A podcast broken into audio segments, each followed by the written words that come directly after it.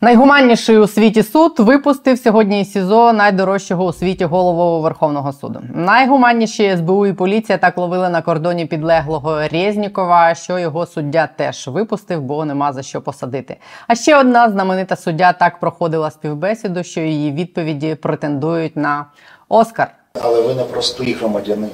Ну давайте не будемо. Ви не простий громадянин. Ви український суддя, ви представник української влади. Що там російська окупаційна влада, і ви підкорюєтесь. Добровільно їдете і підкорюєтесь їх законом. Я перепрошую, а що я повинна зробити? Взяти автомати всі?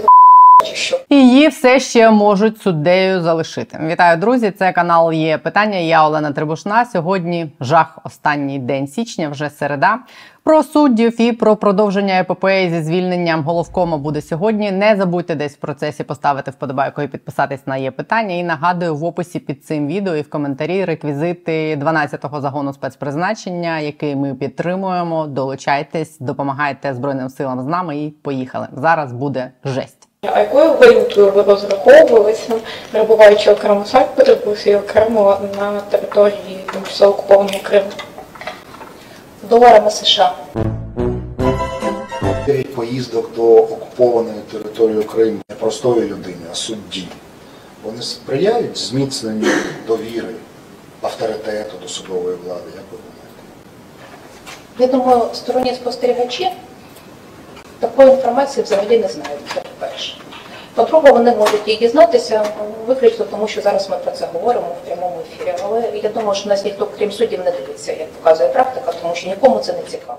Користуючись тим, друзі, що нікому це не цікаво і ніхто на це не дивиться, жінка на відео зробила карколомну суддівську кар'єру і зараз проходить співбесіду, щоб залишитись суддею. Інні Отрош було 26, коли президент утікач Янукович призначив її суддею в суд на Луганщині, де вона пропрацювала буквально лічені дні, винесла так мало рішень, що не пам'ятає скільки. Скільки ви рішень розглянули до того моменту, як подали заяву?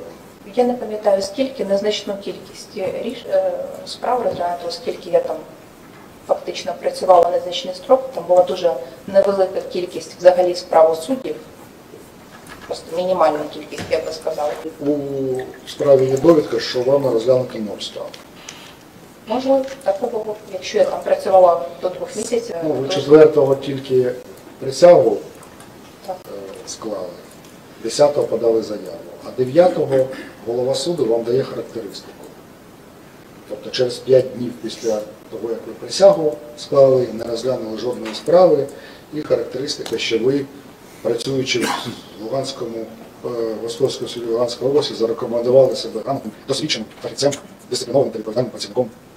Сумлінно ставитись до виконання посадових обов'язків, працюєте на підвищенні рівня теоретичних знань. Як ви так себе зарекомендували за 5 днів? Ну дивіться, я, мені здається, зараз і за годину тут себе непогано зарекомендувала, правда? Чудово. І одразу після призначення в Луганський суд, не винесши жодного рішення, Інна наотрож попросила перевести її до Києва. І її перевели в обхід закону без конкурсу в столицю.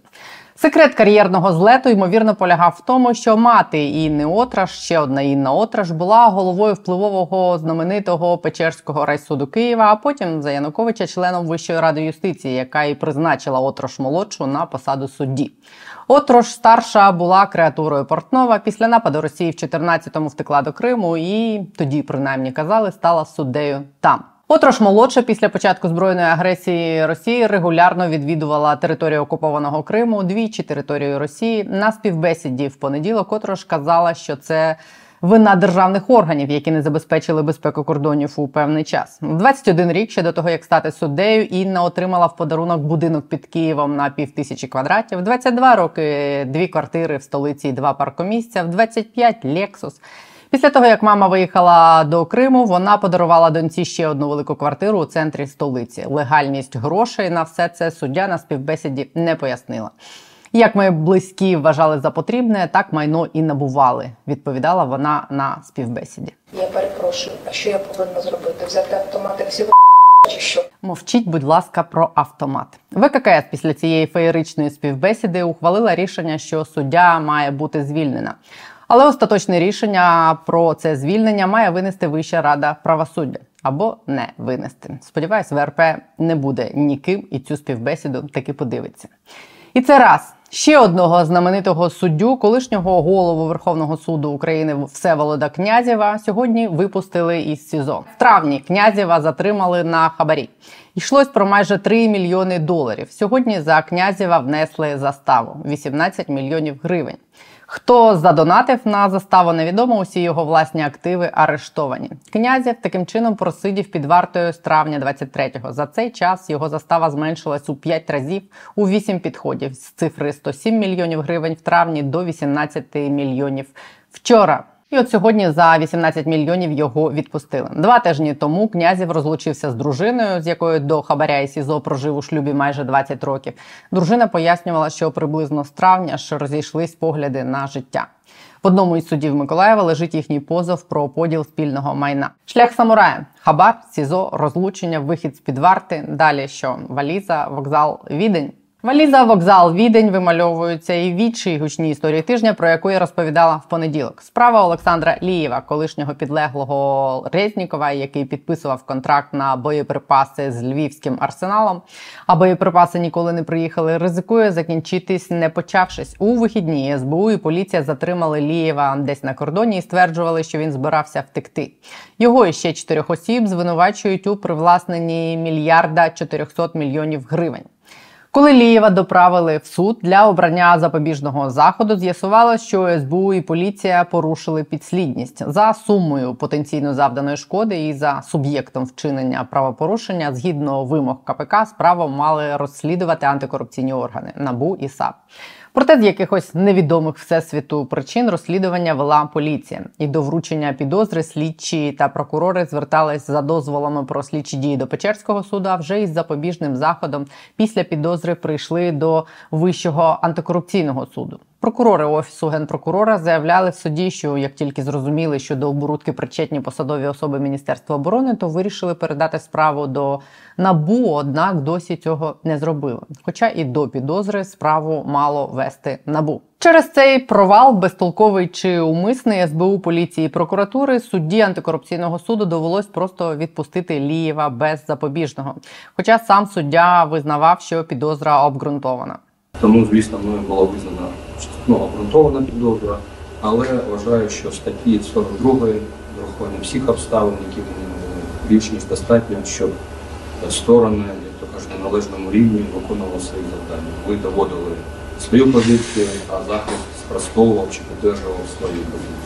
Тобто, станом на зараз так виглядає, що справу про розтрату майже півтори мільярди гривень на закупівлі зброї або навмисно хотіли вбити мертвонародженою, або правоохоронні органи чи їхні куратори, 5-6 менеджерів на честь приїзду в Київ американських аудиторів тієї самої зброї. А вони якраз тут вирішили влаштувати показове шоу і продемонструвати, що Україна відчайдушно бореться з можливою корупцією на закупівлях зброї і на швидкоруч зліпили затримання з того, що було. І якщо це так, то заради піару і пилу в очі американцям заклали міну під цю гучну справу. Добрий день. Ну і до іншої зради тижня. Новина про недовідставку Валерія Залужного докотилась за ніч до західних змін. Ось що розповіли їм їхні українські джерела. Financial Times пише, що Зеленський у понеділок дійсно запропонував заложному звільнитись і е, запропонував посаду радника з питань оборони, але генерал відмовився. Так сказали виданню чотири джерела, знайомих з ходом цих обговорень. Два з них стверджують, що Зеленський чітко дав залужному зрозуміти, що незалежно від того, чи прийме він цю посаду, його буде звільнено. З огляду на те, як це вилилось в змі, яку реакцію отримало, попри те, що рішення ВОП ухвалено, його можуть відкласти. Чотири джерела, з якими спілкувалось видання, кажуть, що не зрозуміло, хто замінить залужного на посаді головкома. Ймовірними кандидатами є близькі до Зеленського командувач сухопутними військами Олександр Сирський і голова ГУР Кирило Буданов. Пише Financial Times. Британська The Times з посиланням на власні джерела написала, що президент України відправив у відставку головнокомандувача, але був змушений скасувати своє рішення після тиску з боку вищого військового командування та міжнародних партнерів. Це видання посилається зокрема на слова вищих офіцерів, які розповідають, що залужного викликали на зустріч із Зеленським у понеділок, де він сказав радникам президента, що їхні оцінки військової ситуації були радше позитивними ніж реалістичними. Тоді його попросили піти у відставку за даними трьох джерел. Коли залужний відмовився, Зеленський сказав, що сам підпише указ про звільнення. Тайм цитує довірену особу генерала, яка каже наступне: Зеленський повинен зрозуміти, що військові довіряють залужному. І якщо президент хоче, щоб військові довіряли йому, він повинен навчитись довіряти залужному, бо наближені до зеленського радники влаштували йому теплу ванну, за межами якої важко побачити реалії фронту. Крім того, в тексті стверджується, що президент пропонував генералу-полковнику Сирському обійняти посаду головнокомандувача збройних сил замість залужного однак той відхилив пропозицію. Нібито відмовився і Буданов, що змусило Зеленського відступити. Після того як залужний повідомив новини підлеглим, старші командири та міжнародні партнери, зокрема Штати та Велика Британія, висловили своє занепокоєння. Пише британське видання. Нью-Йорк Таймс теж пише, що однією з причин того, чому відставка не відбулася в понеділок, була відсутність кандидатури для заміни головнокомандувача. Якщо будь-який крок щодо заміни залужного розглядатиметься як суто політична, а не військова необхідність, Зеленський може зіштовхнутися з негативною реакцією не лише з боку опозиційних політиків всередині країни, але й в суспільстві, яке має найвищу повагу до генерала пише це американське видання. В грудні опитування КМІС дійсно показували, що 72% опитаних негативно поставилися б до відставки залужного, про яку вже тоді ходили чутки. Лише 2% сприйняли б це позитивно. А серед прізвищ, які в ці дні пролунали як прізвища потенційних очільників ЗСУ, 92% в тому опитуванні довіряли залужному, 60% Буданову. При цьому 18 сказали, що не знають його, а 33% сирському. Його не знали 48%. При цьому тоді ж в грудні соцопитування фонду демократичні ініціативи про довіру до державних інституцій загалом показували, що довіра до збройних сил зараз на рівні 94%, до президента як інституції 68%. Вчора ввечері я дивилась Радіо Свобода, в якому колеги провели не репрезентативне, але досить показове опитування на вулицях Києва в день новин про відставку залужного. Усі опитані в цьому відео назвали ідею про звільнення залужного поганою, скажімо так, якщо відкинути нецензурне. Після того, як це показали в ефірі, спікер студії напівжартома сказав ведучий власті Лазар, що всі позитивні відгуки виглядають, наче замовні. На що власта відповіла, що журналістка, щоб отримати і протилежні відповіді, промерзла на вулиці кілька годин, але так і не змогла знайти нікого, хто б сказав, що він підтримує ідею відправити залужного у відставку. Та й таке. Чорний лебідь зеленого лебідя і цілої країни, яка довірливо обирає серцем, а потім люто серцем не пробачає обранцям, що ті знову не побудували країну мрії. Гадки немає, в що врешті це вилліться. Сподіваюсь, ми виживемо. Але поданий вчора в парламент законопроект про мобілізацію мають представляти в парламенті міністр оборони Рустем Умєров і головнокомандувач Валерій Залужний. Так ідеться в зареєстрованому вчора разом з проектом закону урядовому поданні. BBC, до речі, пише, що на зустрічі у президента, окрім самого генерала, був присутнім глава Міноборони Рустем Умєров. Андрія Єрмака там не було. Він того дня був в Ужгороді на переговорах з міністром закордонних справ Угорщини Сіярта. Законопроект про мобілізацію в сесійну залу він може попасти десь не раніше ніж за тиждень. Чинності набере ймовірно лише у березні. Як і в попередній версії, яку відкликали, уряд пропонує знизити мобілізаційний вік до 25 років замість строкової служби, запровадити базову військову службу для громадян віком від 18 до 24, обов'язково для чоловіків, для жінок добровільно. У мирний час вона триватиме до 5 місяців під час воєнного стану до 3. У вищих навчальних закладах хочуть проводити базову загальновійськову підготовку для здобуття військово-облікової спеціальності і навичок, необхідних для захисту країни. Після ухвалення закону про мобілізацію військово зобов'язані протягом 60 днів мають уточнити свої дані через ТЦК, центр надання адміністративних послуг або електронний кабінет призовника. Після отримання повістки, яка може надсилатись в тому числі через електронний кабінет, громадянин повинен з'явитись до ТЦК у призначений термін. В разі неявки впродовж 10 днів ТЦК може через суд тимчасово забороняти виїзд за кордон, право керувати автомобілем, накладати арешт на кошти тим громадянам, які за кордоном консульська допомога буде надаватись лише за наявності військово-облікових документів. Всередині країни і громадяни, які перебувають на військовому обліку і зняті з нього, повинні завжди мати при собі військовий квиток та пред'являти його на вимогу представника ТЦК або поліції. Також в проєкті пропонується позбавити права на відстрочку силовиків і держслужбовців. Під мобілізацію можуть потрапити працівники бюро економічної безпеки, держбюро розслідувань, державної виконавчої служби, прокуратури, набу, служби судової охорони та нацполіції. На державних службовців бронювання буде поширюватись в межах половини від військовозобов'язаних у кожному органі для чиновників категорії Б та В. Голови міських та селищних територіальних громад залишаться заброньованими. Ну і ще один важливий пункт стосується демобілізації. Законопроект пропонує дозволити її за бажанням після 36 місяців безперервної служби під час дії воєнного стану. При цьому конкретні терміни звільнення буде затверджувати ще ставка верховного головнокомандувача, що ймовірно означає, що якщо ставка після 36 місяців твоєї служби буде вважати, що збройні сили все ще не можуть відпустити тебе, то не відпустять. Ніяких коефіцієнтів для перерахунку в бік зменшення цих 36 місяців, про які йшлося ще до нового року. Наприклад, в залежності від того, перебував військовий в зоні бойових дій чи в тилу, поки що я в документі не побачила. Можливо, щось з'явиться в процесі внесення правок, а можливо, ні. Але все це разом поки що не остаточні рішення. В проект закону ще кілька тижнів будуть вноситись правки, і може багато що змінитись. Ну і останнє на сьогодні: 114 днів станом на зараз триває вже історія з тим, як Білий Дім вирішив об'єднати пакет допомоги Україні на цей рік з кордоном в Мексиці, щоб було простіше провести зброю і гроші нам через конгрес.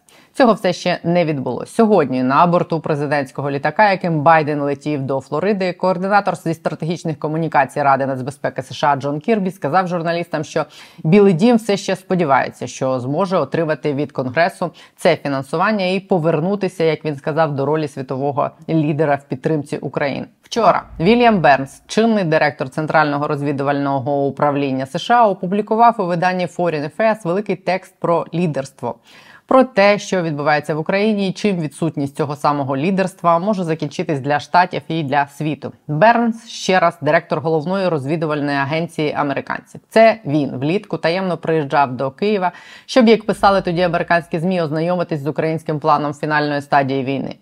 Бернс тоді послухав у Києві амбітні плани українського керівництва повернути території та підштовхнути Росію до перемовин щодо припинення вогню вже до кінця 23-го року. Бернс тоді спілкувався з українським керівництвом і з представниками розвідувальних відомств. І, попри те, що вже було очевидно, що український контрнаступ просувається не так, як очікувалось, в приватному порядку в Києві висловлювали впевненість у поставленій меті повернути низку території до осені, перемістити артилерію та ракетні системи ближче до контрольованого росіянами Криму з іншого боку просуватись далі на схід, а потім розпочати переговори з Москвою. Розрахунок був на те, що Росія буде вести перемовини лише якщо буде відчувати загрозу. Усього цього досягти минулого року не вдалося. Вчора Бернс опублікував текст про те, які нові виклики кинуло російське вторгнення в Україну і американській розвідці, і штатам загалом, і які ще постануть, коли напад Росії стане заохоченням для Китаю напасти на Тайвань. І велика частина цього тексту саме про війну в Україні і про те, як Бернс за ці два роки переосмислив власні погляди на путінський режим, його плани і спроможності, і про те, як це має вплинути на позицію Америки. Ось що пише директор ЦРУ. Епоха після холодної війни остаточно завершилась в той момент, коли Росія вдерлась в Україну в лютому 22-го. Я витратив більшу частину останніх двох десятиліть, намагаючись зрозуміти пекельне поєднання образ, амбіцій і незахищеності, які уособлює Путін. Єдине, що я зрозумів, це те, що було помилкою недооцінювати його одержимість, мати контроль над Україною та її вибором. Без цього в його уяві Росія не може бути великою державою, а він сам величним російським лідером. Ця трагічна і жорстка фіксація вже принесла Росії ганьбу та оголила її слабкі сторони від одновимірної економіки до дутої військової міці і корумпованої політичної системи. Оголошена Путіним війна вже стала провалом Росії на багатьох рівнях. Його первісна мета захопити Київ і підпорядкувати Україну виявилась дурною і ілюзорною. Його армія зазнала величезних втрат. Щонайменше 315 тисяч російських солдатів було вбито або поранено. Дві третини танків, які мала Росія до війни, знищено, а нахвалювана десятиліттями програма військової модернізації сплюндрована. Усе це прямий результат мужності та майстерності українських воїнів, підкріплений підтримкою заходу. Російську економіку відкинуто назад на роки, а сама країна перетворюється на економічного васала Китаю. Роздуті зовнішньополітичні амбіції Путіна теж мали протилежний результат. Вони спонукали НАТО розширюватись і посилюватись. Хватка Путіна здається не ослабне найближчим часом, але війна в Україні тихо роз'їдає його владу вдома. Короткий заколот Пригожина минулого року показав дисфункції, які ховаються за відшліфованим іміджем Путіна, у якого все типу під контролем. Лідера, який старанно створював собі імідж людини, яка наведе в Росії порядок, показав себе розгубленим, нерішучим, коли найманці Пригожина йшли на Москву. Для багатьох представників російської еліти в той момент питання полягало не стільки в тому, чи цар голий, скільки в тому, чому він так довго одягався. Путін, зрештою, звів рахунки з Пригожиним, але різка критика Пригожиним брехні та неправильних військових оцінок, які є суттю цієї війни, а також корупції, що лежить в основі російської політичної системи, не скоро розвіється. Цей рік ймовірно буде важким на полі бою в Україні, випробуванням на витривалість, наслідки якого вийдуть далеко за межі героїчної боротьби країни за збереження свободи та незалежності.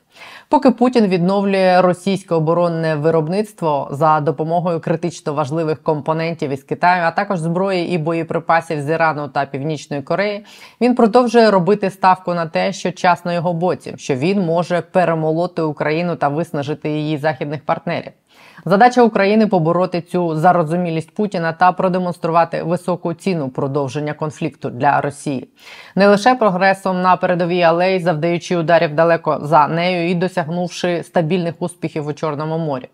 В такому середовищі Путін може знову почати бряцати ядерною зброєю, і було б нерозумно повністю відкидати ці ризики ескалації, але було б так само нерозумно лякатись їх. Ключ до успіху у збереженні західної допомоги Україні в межах до 5% оборонного бюджету Сполучених Штатів. Це відносно скромна інвестиція зі значними геополітичними дивідендами для штатів і значними прибутками для американської промисловості. Збереження потоку зброї зробить сильнішою позицію України, якщо з'явиться можливість для серйозних переговорів. Це шанс забезпечити довгострокову перемогу для України і стратегічний програш для Росії. Україна могла б захистити свій суверенітет і відбудуватись тоді, як Росія залишилася розгрібати довготривалі втрати, які є наслідком дурості Путіна. Для Сполучених Штатів піти з конфлікту в цей вирішальний момент і припинити підтримку України було б голом у власні ворота історичного масштабу. Це пише чинний директор ЦРУ у одному з найвпливовіших видань Сполучених Штатів, на яке у мене платна підписка, тому я це прочитала і переклала. Сподіваюсь, почитають і в центрах ухвалення рішень у Вашингтоні. Бо далі там ще йдеться про те, як цей гол у власні ворота потягне за собою війну за Тайвань і інші конфлікти, з якими штатам доведеться теж розбиратись. Ну, у мене на сьогодні все. Не забудьте поставити вподобайку, не обмежуйте лише себе цими знаннями і підписатись на є питання. Нагадую в описі під цим відео посилання на наш новинний канал у WhatsApp, де можна стежити за головними новинами про Україну. І не забувайте підтримувати Збройні Сили. Посилання на банку нашого підрозділу теж в описі під відео. Бережіть себе завтра, вже 1 лютого, через місяць весна, і колись там вже ж буде кінець війни. Тримайтесь, побачимось.